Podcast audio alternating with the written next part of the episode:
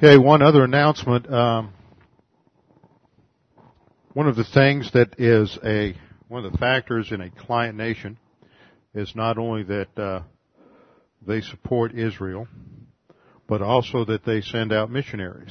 And missionaries are a vital part of of uh, the role and function of any local church ministry. And this coming week, we're going to get a tremendous opportunity to get to know a missionary who's a good friend of mine and I've known for many years and worked with and you've heard of many times, and that's Jim Myers. Jim's coming in on, on Wednesday. He and his wife will be here for a week. And Wednesday night, uh, he's going to give after, we'll have kind of a shortened Bible class. We'll start 7.30. By the way, we've been running a little late, and I noticed this last Wednesday night that since, um, uh, we've been running late because of technical difficulties for the last uh, month or so, and people are trying to set up the camera and get the sound working and everything. People are starting to come 10 minutes late. Well, everybody involved with sound equipment is expected to be here no later than 10 minutes before class starts at any given time so that everything is all ready to go. And I think we've got it worked out so that this Wednesday night we will be able to start at 7:30.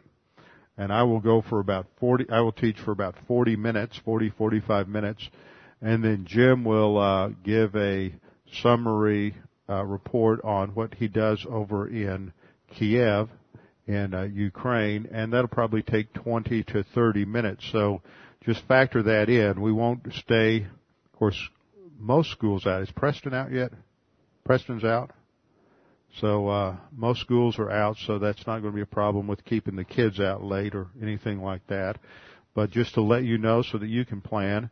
And then uh, next week we're going to be uh, during prep school. They'll be Jim and Phyllis both will be down talking to the kids, so we can give the the, the kids in prep school some exposure to missions and missionaries and uh, that. So uh, we'll plan on that, and that way you can get to know them some. They'll be here. Uh, Sunday, Dan's also, Dan Ingram's also going to be up next weekend, so it's just going to be a big, big, important weekend next weekend, so be sure you're here fact, I have, uh, since I have uh, Jim and Phyllis both, and they can both sing well, Jim will be leading the singing next week and also teaching us a new version of an old hymn that everyone needs to learn, but it has two parts to it. See, we're going to turn the church into a, the congregation into a choir, and it has a uh, men's part and a woman's part on the chorus. So we need everybody here. We'll sing at both hours to try to drill it into us so that uh, you can remember it, and then we'll sing it for several weeks to try to reinforce that. But uh, we need to have someone who knows the ladies' part in the chorus, and I can't sing that high. And I'm not sure I know the ladies' part or want to scare you that much. So be sure to be here Wednesday night and uh, next Sunday. I will be teaching next Sunday as well. Uh, so don't think that because he's here that you're going to cut class and get away with something. So, and Jim is, you know, of all the people that I know out of the doctrinal churches, all the pastors that I have spent time with over the years, uh, Jim and I are probably closer in our thinking, and he is an excellent student of the Word and I've always been impressed with him and his uh, abilities. He's a graduate of Moody Bible Institute and has done an excellent job with the education that God's provided him. In fact, I think I first knew of him when I was in high school. He was he was leading the singing at Berachah Church back in the late 60s and early 70s. I was just a baby at that time, so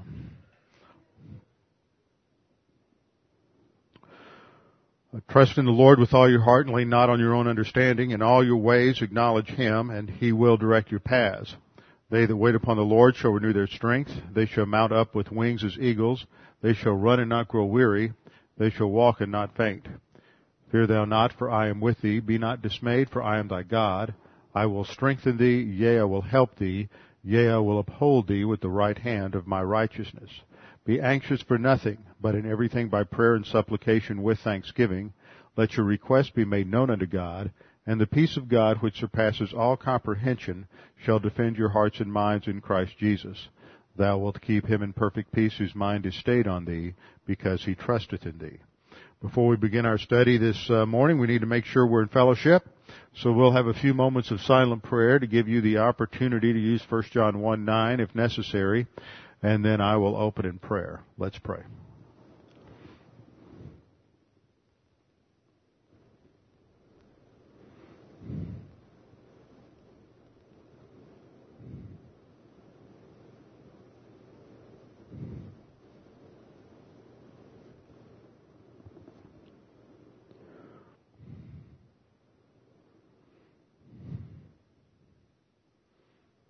Father, once again, we thank you for the privilege to gather together to study your word.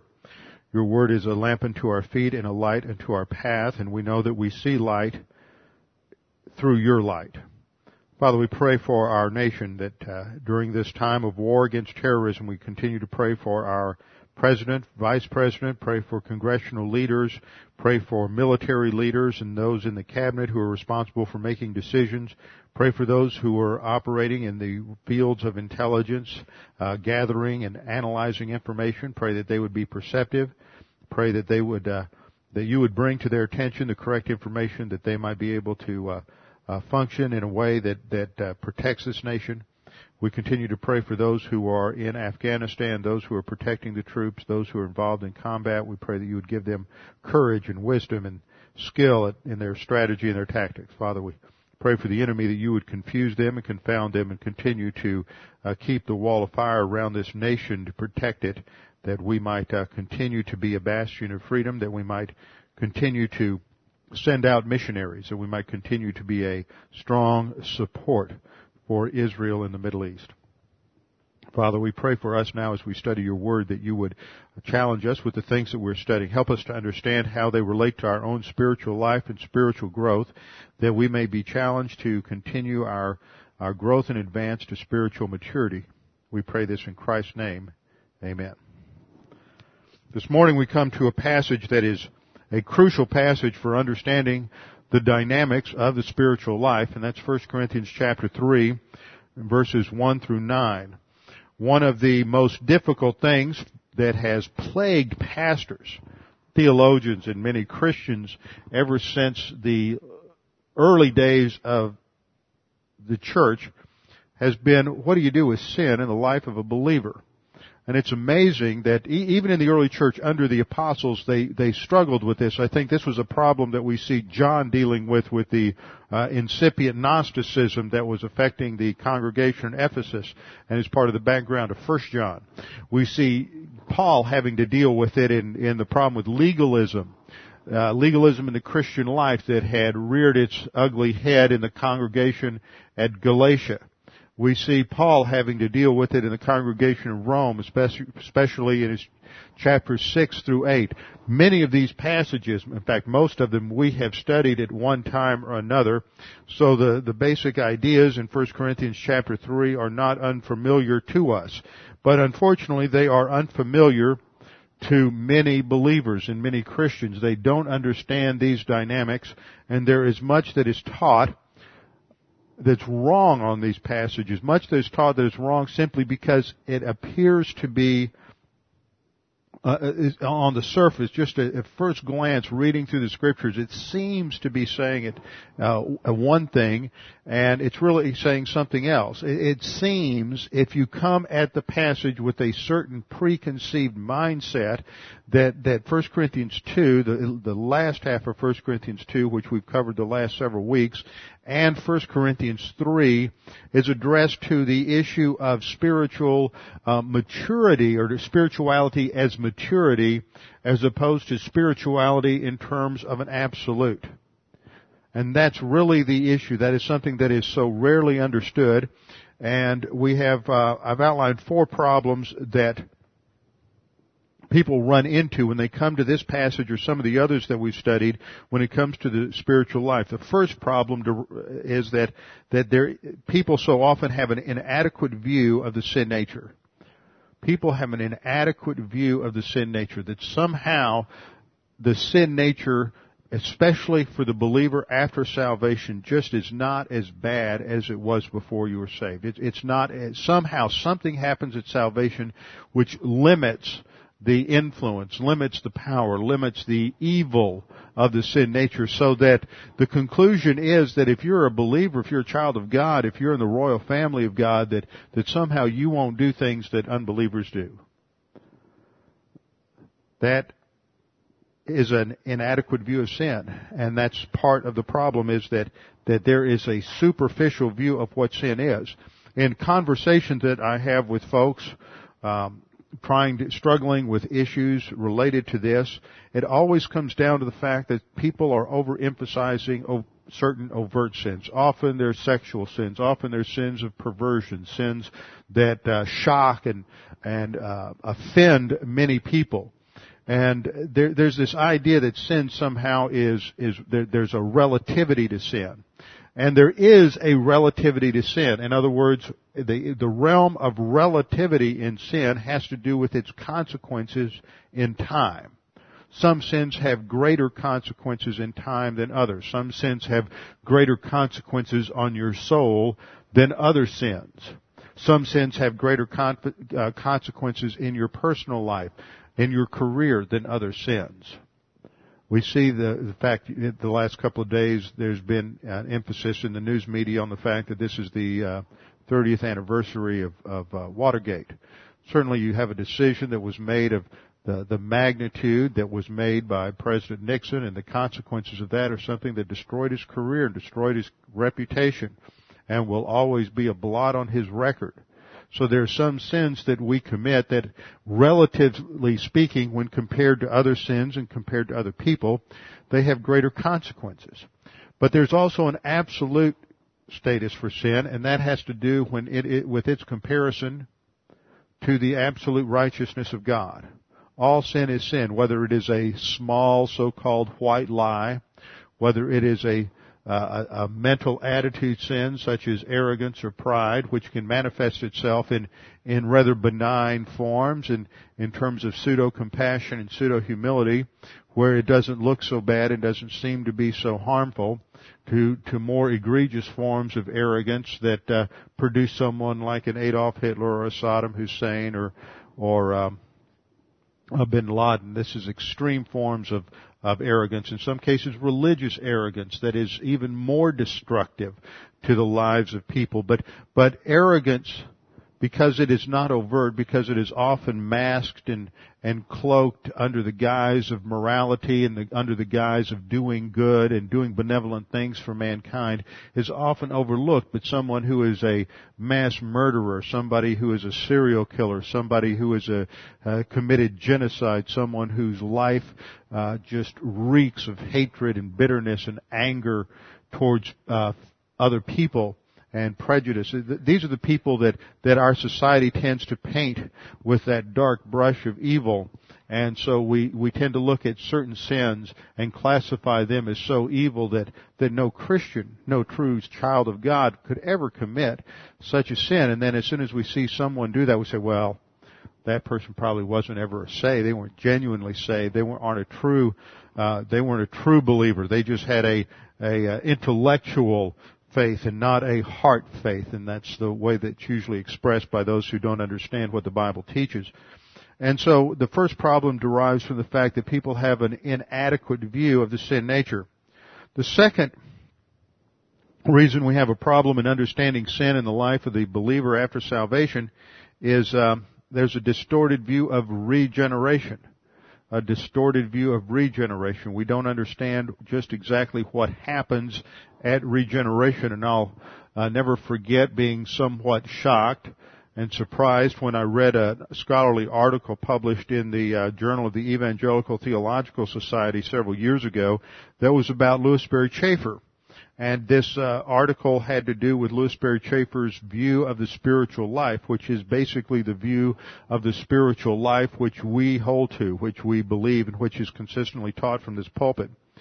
And in that article, which incidentally was written by a classmate of mine, uh, when I was doing my uh, doctoral work at Dallas, and it really surprised me because I thought this guy understood grace, but obviously as the years went by, he became enamored and influenced by a uh, lordship view of salvation.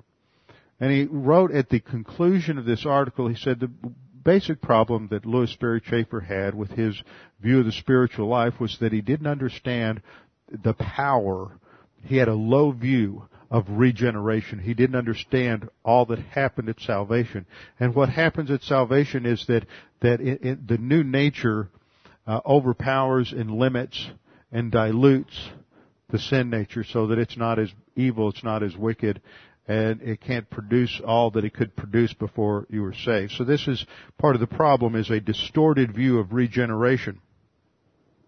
Third problem is uh, misunderstanding of what the Bible teaches about the makeup of man in terms of body, soul, and spirit, what we call trichotomy. The man is made up of a body and a soul at birth, but then at regeneration he receives a human spirit, and that that human spirit therefore is uh, uh, distinct. It's a distinct thing. It's an immaterial element of, of man's nature and man's makeup that is uh, not to be contrasted with uh, the sin nature. So there's not this.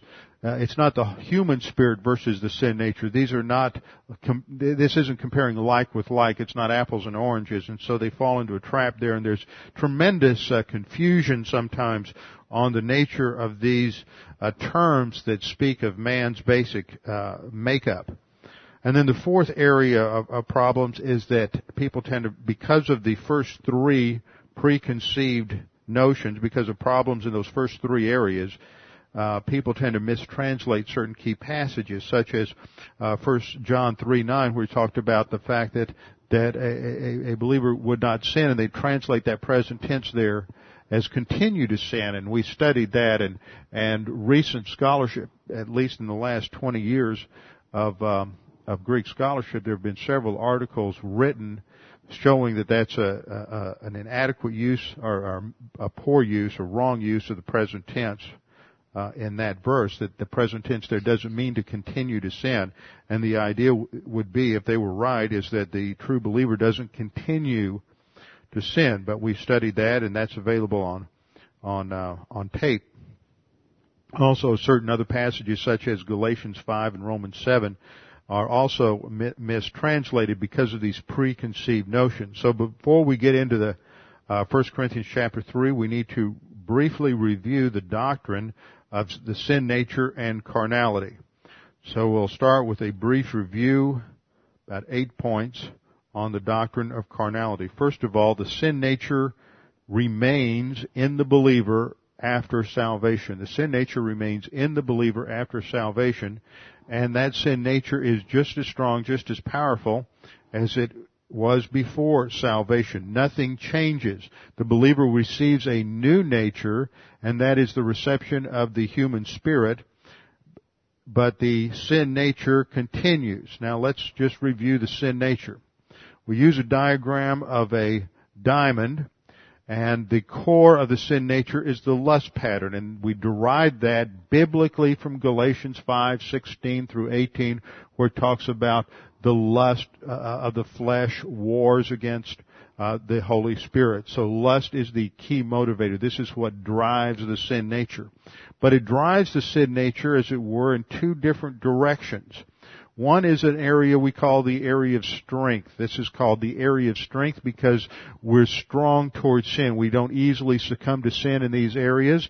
And so rather than producing sin, it produces morality. It produces good deeds.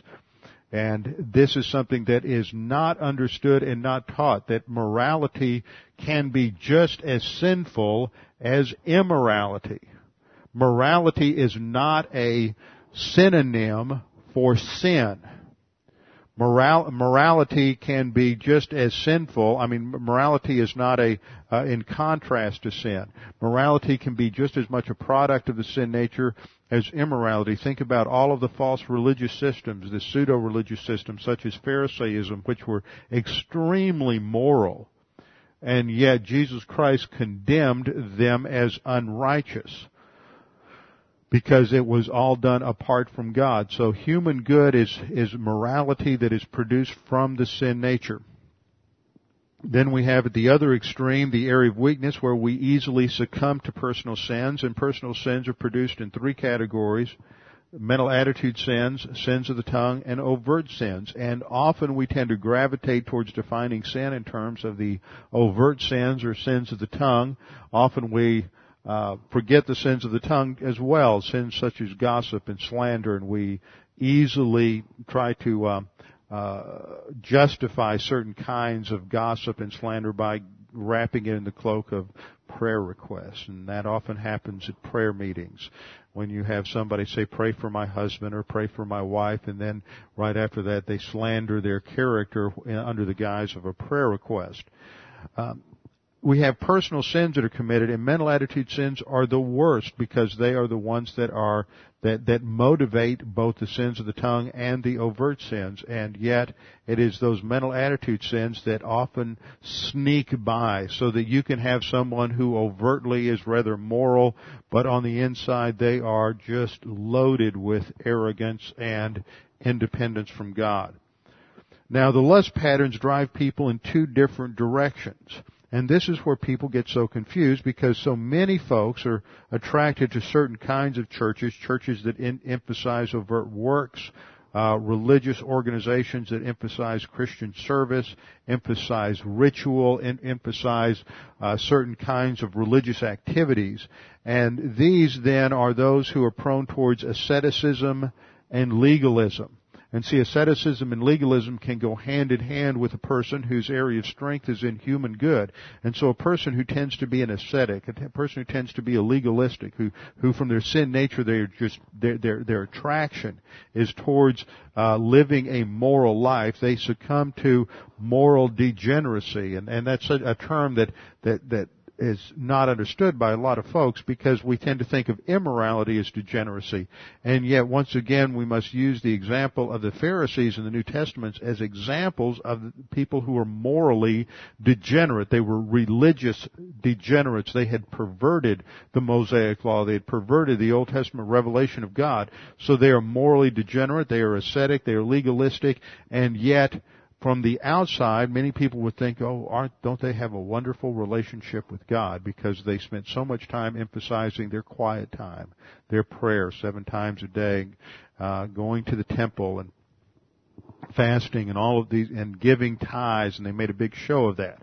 On the other hand, you have those who, who, well, they're just not as prone to uh, morality. In fact, their trend is towards immorality. They're, their area of weakness is towards licentiousness and lasciviousness, and it's real easy to spot them because of the, the overt sins that they commit. These are the, the prostitutes and the drunkards that Jesus would associate with. See, they, the, what I like about the licentious and lascivious crowd is that they know they're sinners. And they, they know they need grace. But the moral degenerates, the ascetics and the legalists don't know they need grace. They think that, that they, God is impressed by who they are and what they've done for Him. So you, all of this is produced by the sin nature. And the sin nature remains just as active after salvation. That means that the sin nature can produce more morality prior to that and religious activity prior to salvation. It can do so afterwards. But now that a person is saved, when they produce morality and religious activities, it's often labeled spirituality. So we have to look at how the Bible uses the term spirituality and not how man uses the term spirituality, and especially in today's world where spirituality has become a, a real hot popular term and everybody's interested in spirituality and I think all it means is it, it, the way it's used by most people is they just want to get a little more in touch with themselves and their own feelings which is golly that's self-absorption. That's arrogance. So spirituality is being redefined psychologically in terms of of arrogance today so the first point is the sin nature remains after salvation. The second part, second point, the sin nature does not lose power after salvation. There's no biblical basis for the idea that the sin nature is less potent after salvation. In fact, the sin nature does not decrease in power as you mature as a believer. It is just as powerful the, the, the day you die as it was the day you became a believer. No matter how mature you become, the sin nature remains the same. Its area of strengths may differ. Its, uh, your, uh, sensitivity to it may increase. You may become more aware of sin that uh, you were not aware of when you were a young believer, but the sin nature doesn't change. It doesn't become more powerful. It doesn't become less powerful. It just stays the same. You still have that same rotten, corrupt nature uh, from the day you were born, nothing changes, and there's no biblical basis for that idea. I've had some people float some scriptures by me from Ephesians and a few other places, but but all they indicate is that the believer struggle with the sin nature may increase as he advances in maturity simply because he is more and more aware or becomes more and more aware of the what the sin nature is doing in his own life. Third, the sin nature is not only the source of sin, but it can also be, and it's also the source of morality. We have to distinguish between morality and what we can produce on our own apart from God the Holy Spirit and the spiritual virtues that are produced by God the Holy Spirit and categorized as the fruit of the Spirit in Galatians 5, 22 and 23. So the sin nature is not only the source of sin, not only produces sin, but also produces morality in the unbeliever. Remember, the unbeliever can only operate on the sin nature. Up to the point that you're saved, from birth to the day you're saved, whether that's at age 6, whether that's at age 26 or age 66, from birth to the day you are born again or trust Christ alone for your salvation, you are under the control of the sin nature and everything you do comes from the sin nature. No matter how good it is, no matter how wonderful it is, no matter how kind and generous it is, all of that came from the sin nature. So think about some of those unbelievers you know, some of the unbelievers you know that are have a quality of life, have a certain measure of virtue and honor in their lives. That all comes from their sin nature. Everything that they're producing comes from their sin nature. All those altruistic works, all the good deeds, all the uh, involvement they have in in uh, human good projects, because that's what they are for the and for the uh, unbelievers, human good. Now, I want to say something uh, at this point. There, the only difference between a believer getting involved in uh, certain projects that help the world at large and the unbeliever. It's not human human good. Too often, it's the idea of getting involved in uh, beneficial projects for mankind.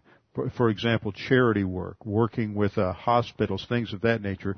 The only difference between that being human good and divine good is your relationship to the Holy Spirit when you do it somehow along the way, people have gotten the idea that getting involved in in these kinds of uh, projects, charity work, it, it's human good, and therefore you shouldn't do it. No, it's only human good if you're doing it in the flesh and not in the power of the sin nature.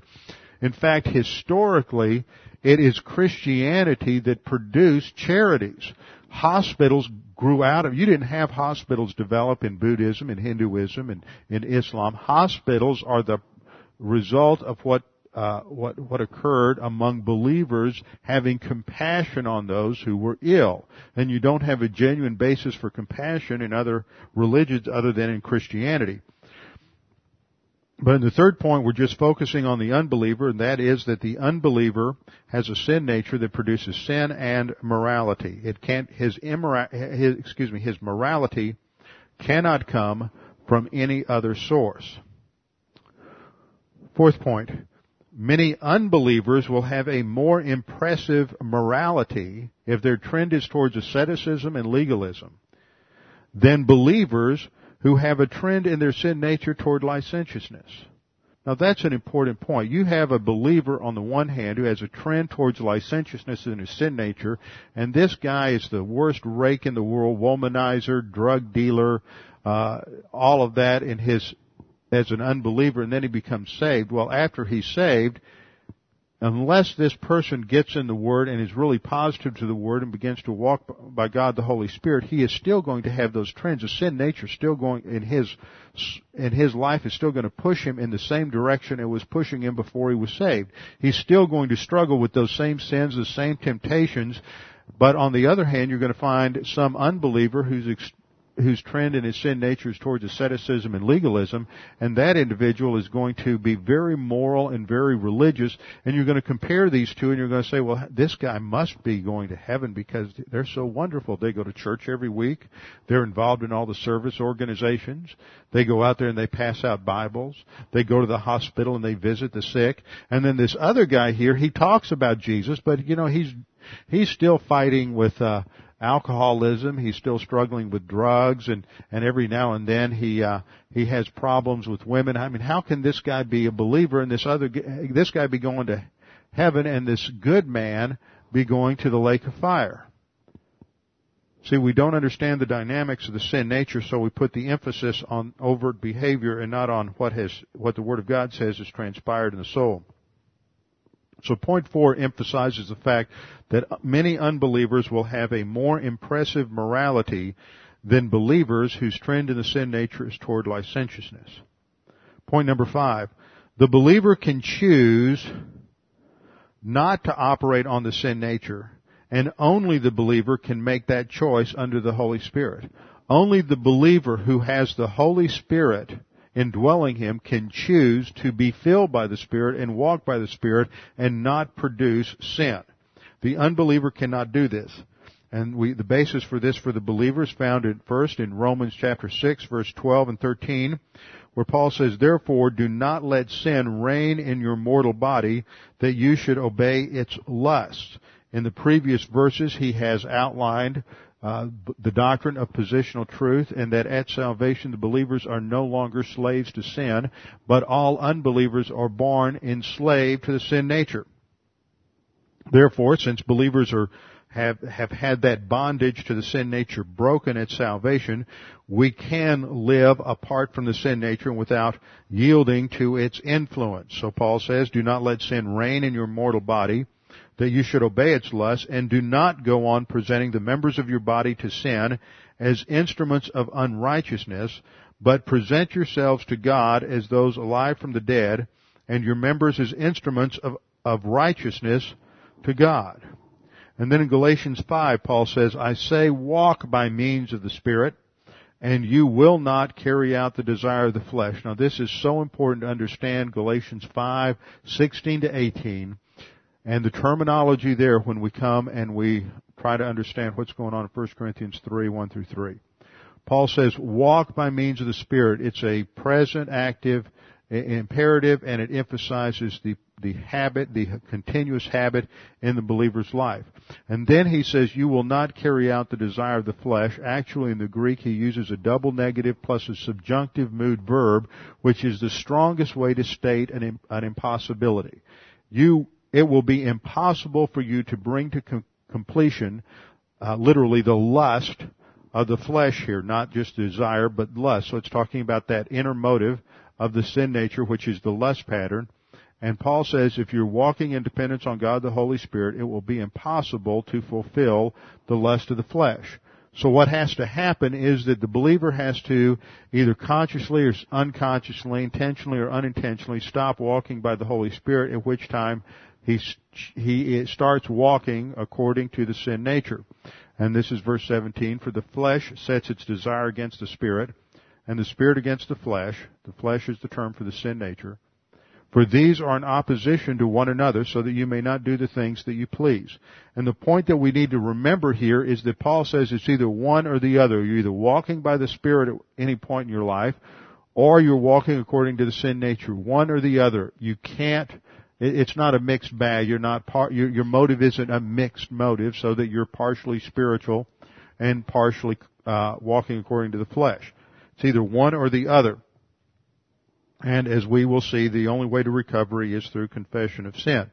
But the point that I'm making here is that in, uh, Galatians 5:16 and 17, the point is that the believer has the option to not sin. The unbeliever never has an option to not operate on the sin nature. He may not sin, he may commit human, he may be involved in human good, but it still comes from the sin nature. So Galatians 5:16 and 17 emphasizes the fact that the believer can live a life that at times is not characterized by sin, where he's not operating on the sin nature. Point number six. we cannot overestimate the power of the sin nature. It's impossible to overstate the power of the sin nature. Jeremiah 17:9 states, the heart, and here the word, uh, the Hebrew word lave is talking about the sin nature.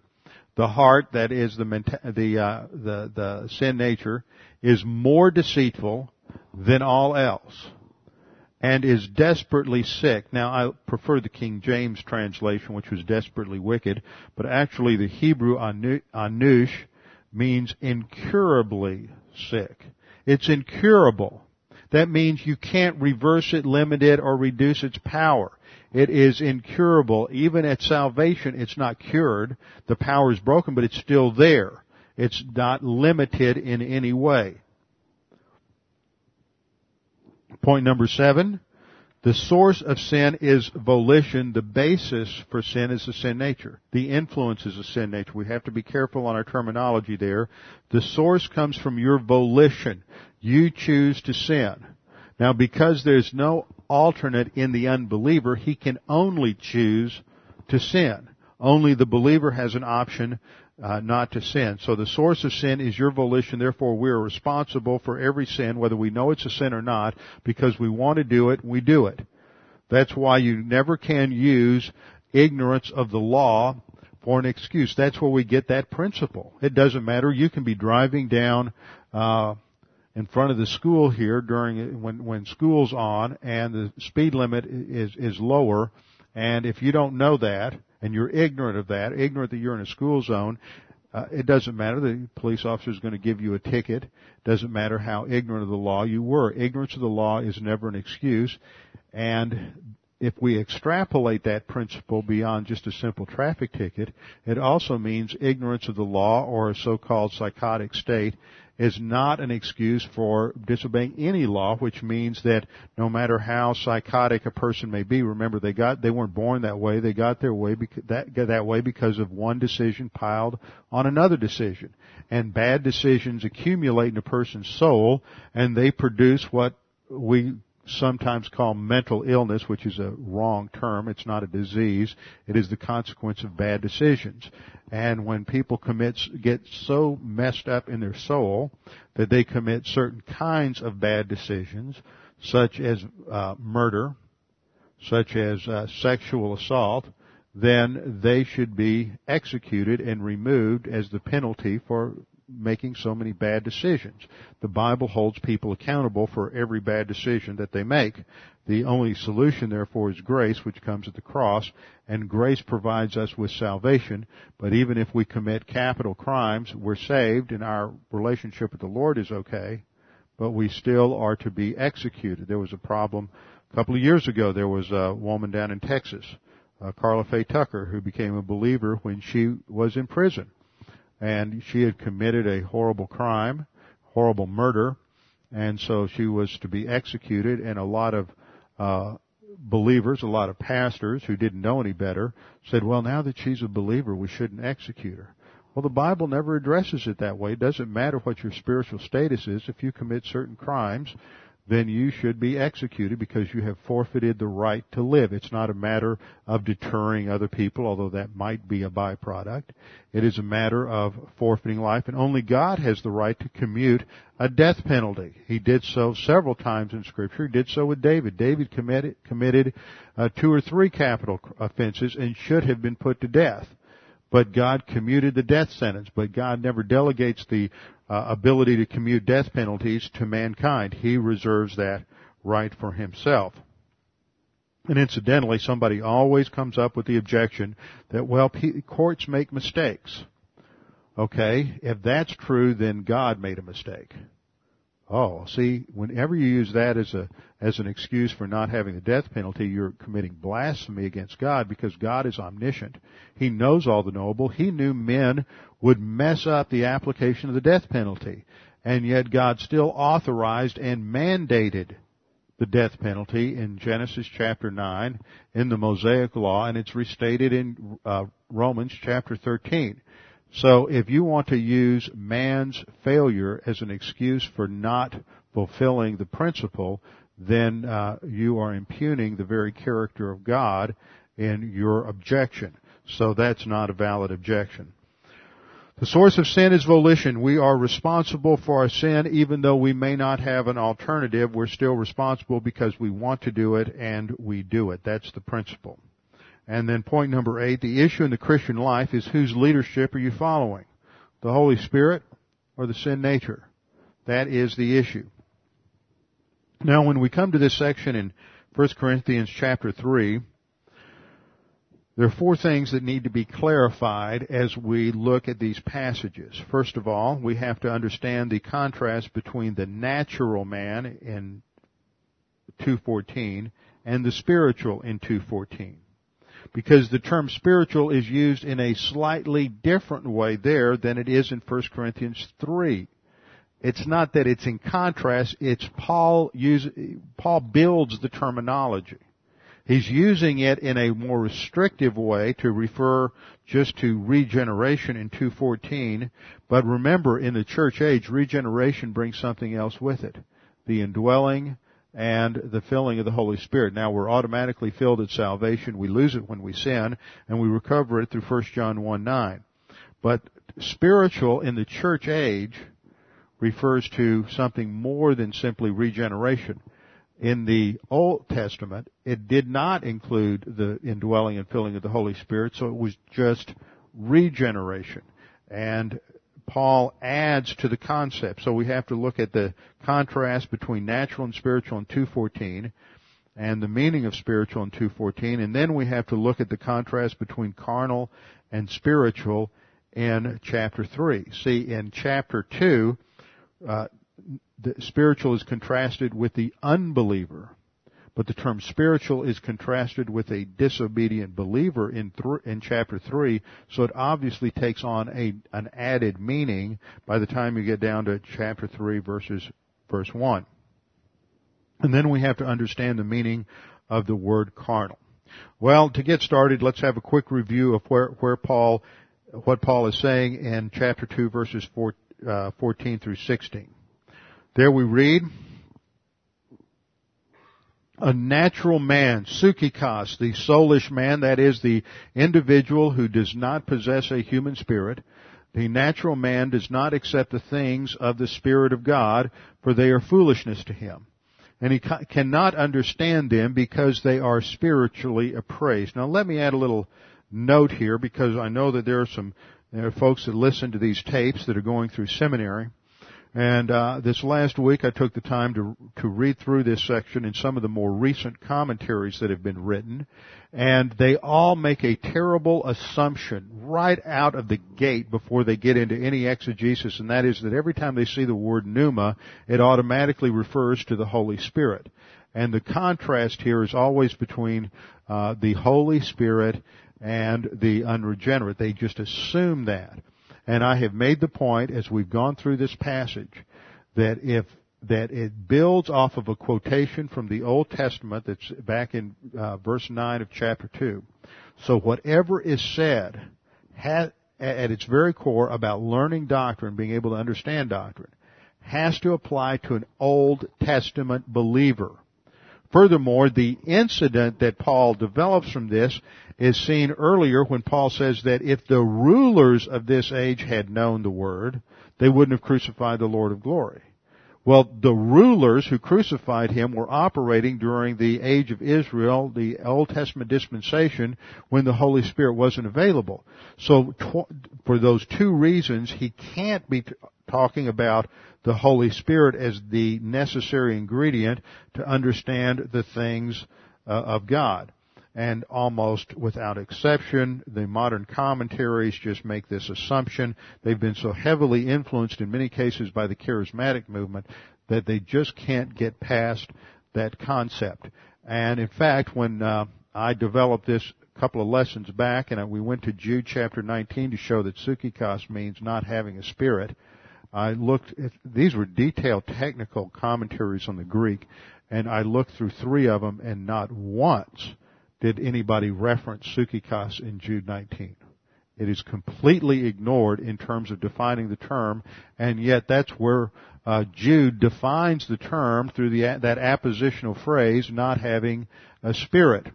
So there are some, uh, with that kind of influence in the publishing world and in the commentaries out there, it uh, shouldn't be surprising that most pastors can't properly exegete this passage because they're not doing the kind of work they ought to be doing in the text. Now this verse contrasts the natural man with the one who is spiritual. We have seen that man is made up of three parts. A human body, the physical body, and a soul made up of self-consciousness, mentality, volition, conscience, emotion. So here we have your your the uh, basic unbeliever at point of birth. There is no uh, human spirit. We were born spiritually dead. That means we are born without a human spirit. Now, Adam was created with that human spirit. And that human spirit is what allowed his mentality, self-consciousness, emotion, volition, conscience to have a relationship uh, with God. But when he disobeyed God, he lost that human spirit. And so he could no longer understand the things of God. He could no longer have a relationship with God. So this passage is talking about the fact that first and foremost, before you can understand the things of God, what God has revealed, you have to have a human uh, spirit. This is referred to just an immaterial part of man that pulls everything together and allows uh, the soul to have a relationship with God. So in that verse, natural man is a reference to the soulish, man, the unbeliever who cannot learn doctrine. Point number two. The spiritual man is spiritual in two senses. In that passage, he's spiritual because he possesses a human spirit in contrast to what the natural man does not possess. And the contrast is clearly between the unregenerate and the regenerate. So the first sense of spiritual has to do with being regenerate being born again, putting at, which occurs at the instant of faith alone in Christ alone. That gives them the ability then, the potential to understand the Word. And that's 1 Corinthians 2.15. He who is spiritual appraises all things. The all things is a reference to Scripture. Appraises is the ability to investigate. So we should translate it, he who is spiritual, that is he who is regenerate, has the ability to investigate the Scriptures, yet he himself is investigated by no man. That is, the unbeliever is not going to be able to understand the motives and the mechanics for the believer's life. Verse 16. For who has known the mind of the Lord that he should instruct him? But we have the mind of Christ. Notice the emphasis in this whole section is on learning something. It's on learning God's revelation. Knowing what God has for us. Now that's going to be crucial for the correct interpretation of a phrase in verse 1 of chapter 3. Now let's go on to chapter 3 verse 1. Paul says, And I, brethren, could not speak to you as to spiritual men, but as to men of flesh, as to babes in Christ. Now before we get started in chapter 3, we have to understand the flow of Paul's argument. Remember back in chapter 1 he started off reminding the Corinthians that they were sanctified, they were in Christ, they had a position in Christ, and because they failed to understand that, there were all kinds of problems and divisions in the congregation. They were siding with Apollos, some were siding with Paul, others were siding with other other teachers like Peter and the really holy ones, you know, you always have the charismatic crowd that comes along and says, well, I'm following Jesus. So, you always have that that kind of division that takes place, and now Paul's going to tie all of this together. He left that subject, and, and, it seemed like he's on this rabbit trail, because for the rest of chapter 1, and down through chapter 2, he's talking about knowledge. He's talking about the contrast between the way man naturally knows, human viewpoint thinking versus divine viewpoint thinking, the contrast between the wisdom of God versus the wisdom of man. That was his whole subject. He's talking about knowing God's Word and knowing truth from divine viewpoint. He's going to tie that back in chapter 3. Chapter 3, the issue is going to come right back to both knowledge and the divisions in the congregation. And then at the end of the chapter, he's going to, he's going to move into the judgment seat of Christ. Now what does the judgment seat of Christ have to do with knowledge and carnality versus spirituality? Well, that's where he drives the argument home because the emphasis is that carnality, carnality is related to ignorance of doctrine because when you're carnal, you can't learn doctrine. It's God the Holy Spirit who teaches you doctrine. God the Holy Spirit who produces maturity. And when you're carnal, there's no growth in knowledge. You can't understand divine viewpoint and the result is going to be uh, negative production in the spiritual life. And when there's negative production in the spiritual life, you're going to end up at the judgment seat of Christ with wood, hay, and stubble. And no productivity and no rewards. And that's where he heads with this. So it's a, a tremendous uh, practical value and motivational value that if we're not advancing in knowledge of the Word and divine viewpoint, then there can't be any production, and consequently, without production, doesn't matter how much Christian service there is, if there's no production under the Holy Spirit, then the result is loss at the judgment seat of Christ. Now let's look at verse 1. Paul says, and I, brethren, notice he says brethren, he doesn't say brothers and sisters. Just a note here is more and more you're going to discover that modern translations, and I'm going to have to spend, I can already see it coming, I'm going to have to spend a whole hour looking at, the issue of gender sensitive translations. And more and more translations from people who ought to know better are coming out and with this gender sensitive language. Now the problem with that is that it's built on a human viewpoint concept of culture and language, but inherently it is an extremely subtle attack on inerrancy and verbal plenary inspiration. Because it changes the, when you change the meaning of this, of the text, the translation, to being gender inclusive, it changes the meaning and the emphasis in the original Greek. It's also a very subtle attack on God because God revealed the word a certain way and God, if God had wanted Paul to say, brothers and sisters, he could have said that. And so you see it's an assault on, on uh, inspiration and inerrancy, so we have to be careful. There's a new translation out on the internet called the NET Bible, the New English Translation, and um, the uh, sadly, the New Testament is translated almost exclusively by the New Testament Department of Dallas Seminary, and it buys com- completely buys into gender sensitive language. It's not as bad as the new. Uh, there's a there's a new international version that's becoming available called Today's New International Version. And it is completely gender sensitive and gender inclusive and has uh, just created a firestorm of controversy.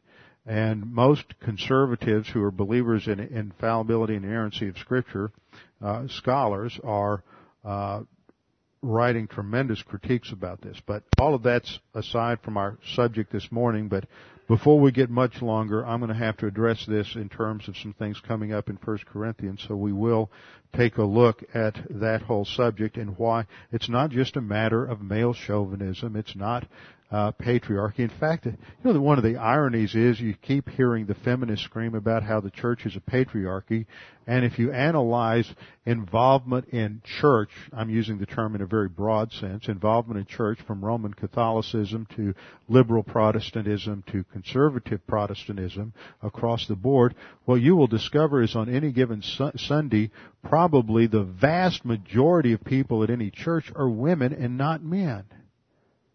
And most churches, the, the primary work that's carried out in most churches is done by women. Now the men may be on the board, but the women are doing all the work because we feminized the church over the last two or three hundred years. And, and, um, you know what I've discovered? Some, uh, a pastor friend of mine asked me because he's in a more traditional church and he's got a problem with you know so many women and very few men coming. And I say, You've got to build your church focusing on building the men. And the women will come. But if you, like most denominations, are focusing on women's ministries and this for the women and that for the women and putting women in any kind of leadership position, the men won't come. So you have to focus on, on, on your men because men are the spiritual leaders in the home and not the, not the women, according to scripture. That doesn't mean there, as I've said many times, that doesn't mean that women are less than men. It's a difference in role. You know, a tight end is just as important to a football team as a quarterback. But the quarterback's the leader. He's the one who calls the plays unless the coach happens to be someone who wants to call all the plays from the sideline. Anyway, that's getting aside from the point. I, brethren, he's talking to believers. Brethren emphasizes the fact that he is talking to believers. He said, and I, brethren, could not speak to you as to spiritual. So here he's beginning to change the notion here of spiritual, not just regenerate, but he's talking to them as regenerate in terms of something more. Now in this first use here, you don't get all of that he all that he's going to pack into it. It doesn't it doesn't become apparent except in the contrast. He said, "I couldn't speak to you as to spiritual, but as to men of flesh, as to babes in Christ."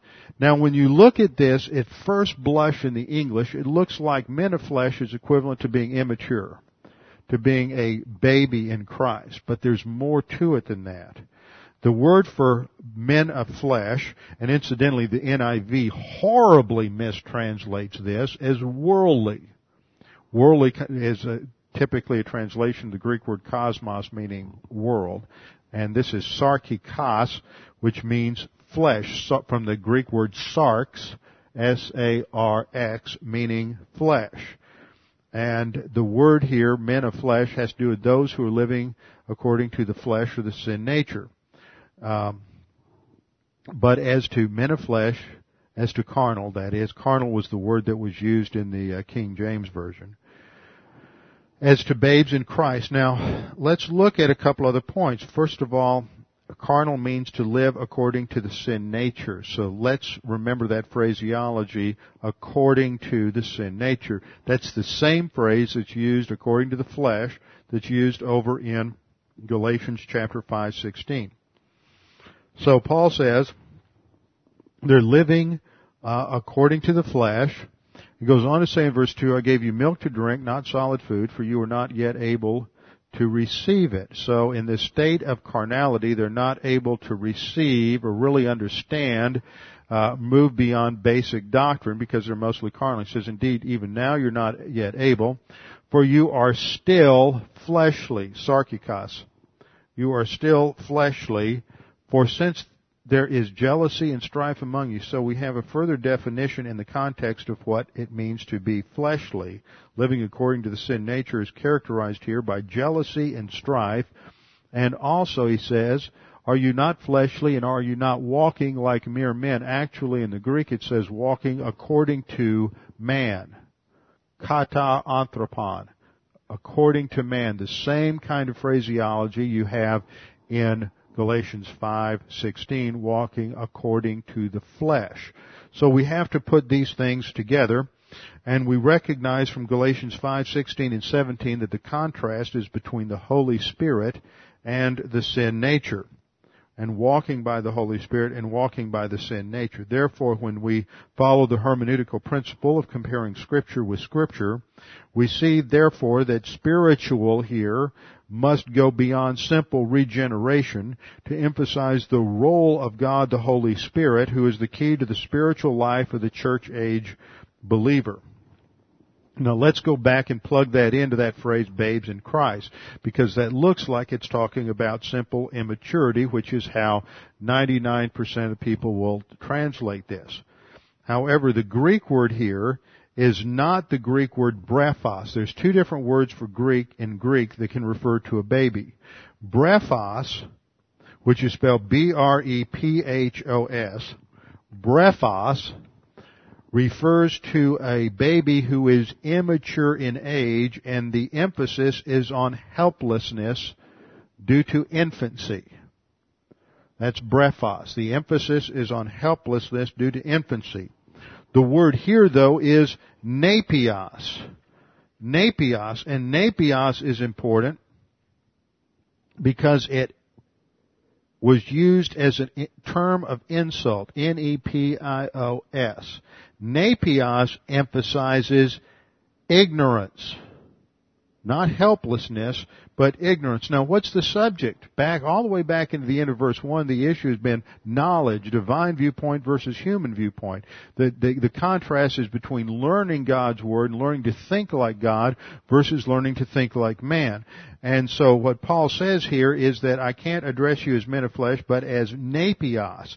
Now the word napios, it's interesting, almost every commentary I read emphasized this, that napios was a pejorative term, an insulting term, just like you uh, parents, and some of you will remember this because your parents did this for you when you were 14 or 15, you did something stupid, and your parents said, quit acting like a baby.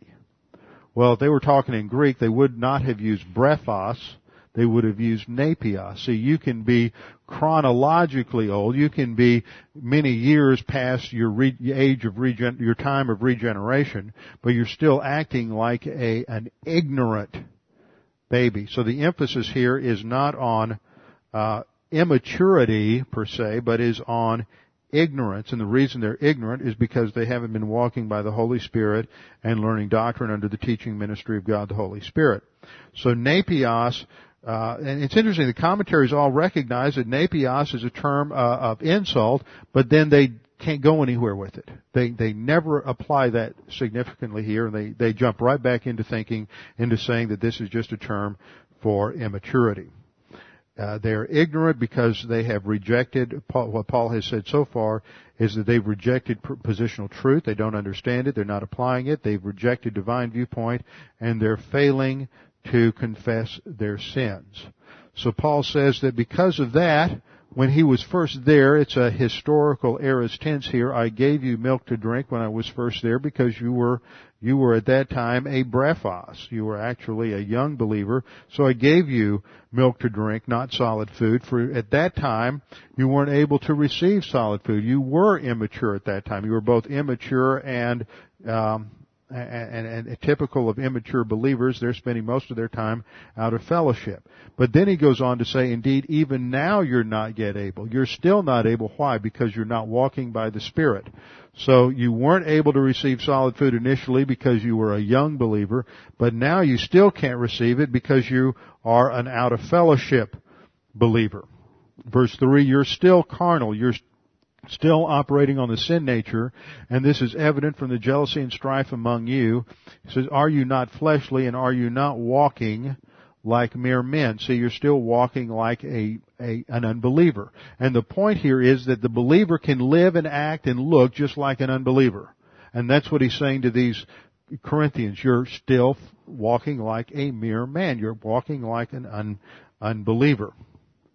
Now remember what he says in, what Paul says over in Galatians 5 about the sin nature. The deeds of the flesh, the deeds of the sin nature are evident, which are immorality, impurity, sensuality, verse 20, idolatry, sorcery, enmity, strife, jealousy.